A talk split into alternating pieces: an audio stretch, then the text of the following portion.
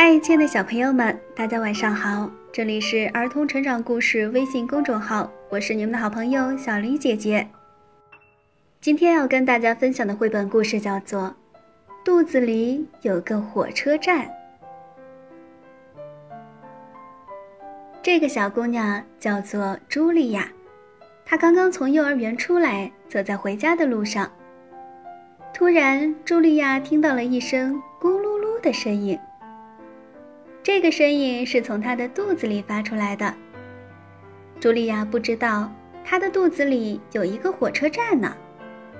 肚子精灵们就住在这里，他们的工作是把食物弄成泥。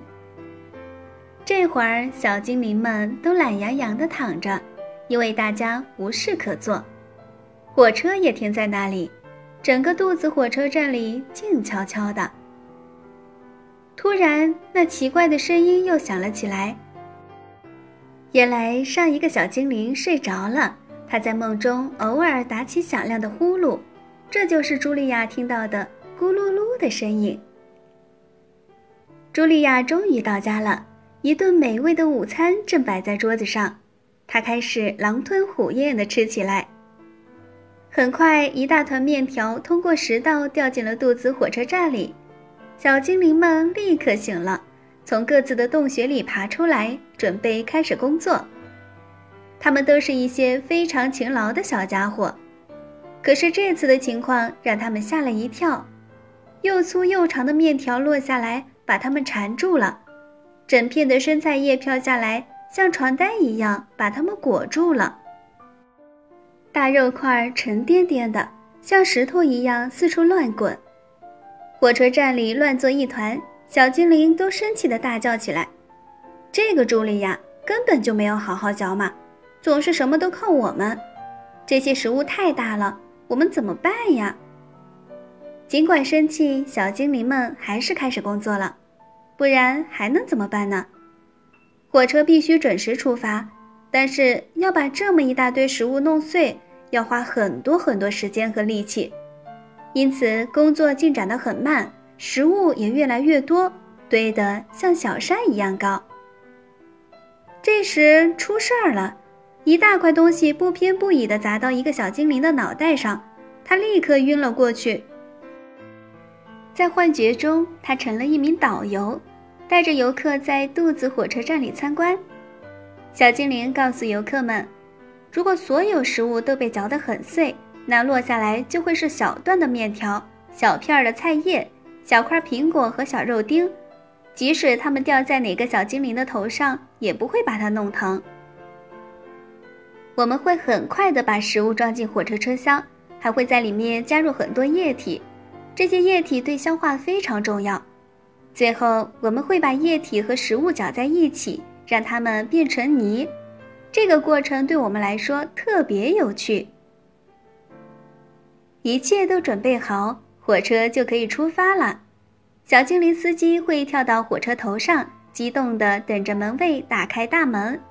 这扇大门是通往小肠的入口。小肠呢是一条很长、很窄，而且非常昏暗的隧道，里面的弯道还特别多。隧道的四壁上有不少管子。它们会伸进车厢，从里面装的泥中吸取营养，然后再把营养输送到血液里。然后火车会载着车厢里剩下的没用的东西继续往前开，穿过大肠隧道，最后到达终点。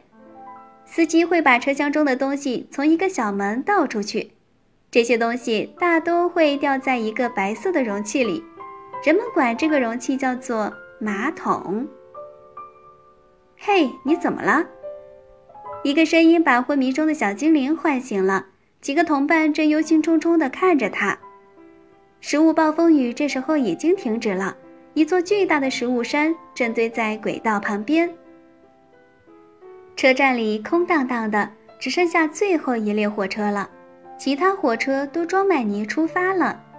没有了那么多火车，这座食物大山怎么被运走呢？小精灵们正在犯愁时，突然刮来一阵刺骨的寒风，接着一堆雪泥状的东西从食管里呼呼地喷涌出来。它们是香草冰淇淋和巧克力奶昔。太过分了，我们受够了！小精灵们在冰天雪地中大声地抗议道：“火车站里的温度越来越低，最后一列火车被冻在轨道上了。”小精灵们开始举行抗议活动，他们大声地喊着口号，气呼呼地砸墙，使劲跺脚。这下茱莉亚可惨了，她的肚子开始疼起来。茱莉亚生病了，因为她吃的太多太快了。终于，在小精灵们快被冻僵的时候，冰雪开始融化，一阵温暖的雨从天而降。原来，茱莉亚正躺在床上喝热水，她的肚子上还放了一个热水袋。过了很长很长的时间，一列列火车才返回了肚子火车站。此时，它们已经被卸空了。小精灵们把剩下的食物装进车厢。